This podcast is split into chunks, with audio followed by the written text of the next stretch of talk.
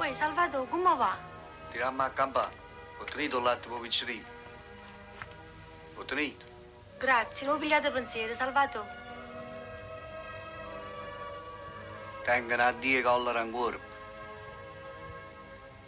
Ha scritto il marito vostro. Io conosco bene la galera, Nanni. A uno le passano tanta pensiero per la capa. Non ti viene proprio la voglia di scrivere. Non va vita preoccupata. Tanta la Madonna vera e propria.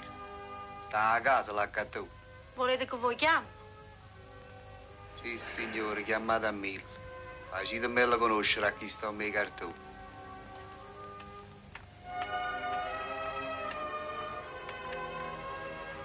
Qua fuori ci sta un amico di mio marito che ti vuole parlare. E chi è? È Salvatore Pogumpariello è mio marito. Dopo i pugni in tasca, lui fece un incontro molto, con molta gente alla Casa della Cultura o Italia URSS, che era a Piazza Esedra, con me e Bernardo.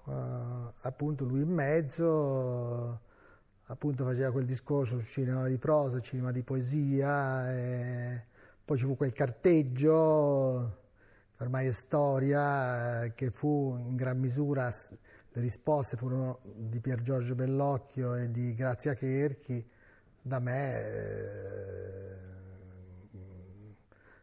approvate, ma...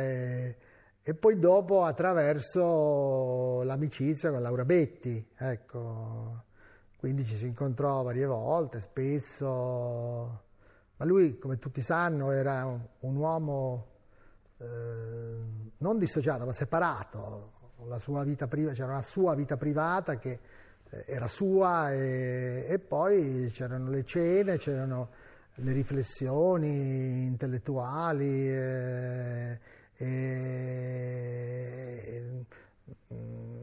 lui ammirava il mio lavoro, io insomma in qualche modo lo ammiravo molto, ma ero anche su delle posizioni moralistico-piacentine, per cui il fatto che scrivesse sul Corriere della Sera allora era considerato un po' un qualche cosa, non dico di riprovevole, ma però di criticabile, ecco.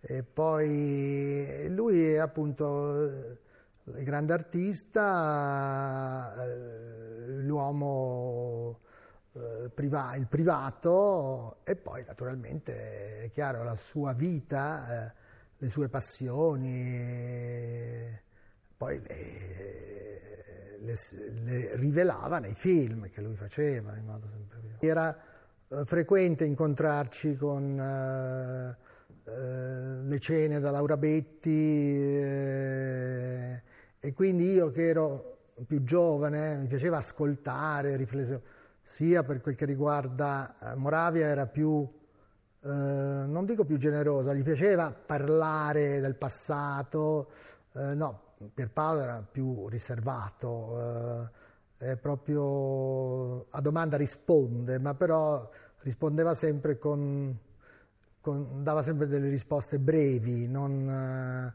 è che non gli piaceva fare il protagonista, anche se spesso veniva sollecitato non tanto da me, ma parlava quel minimo che... Oppure in situazioni pubbliche, ricordo lui si coinvolse molto, più di me, per esempio nel 68, Venezia, la contestazione, e anche partecipò anche a riunioni con l'ANAC.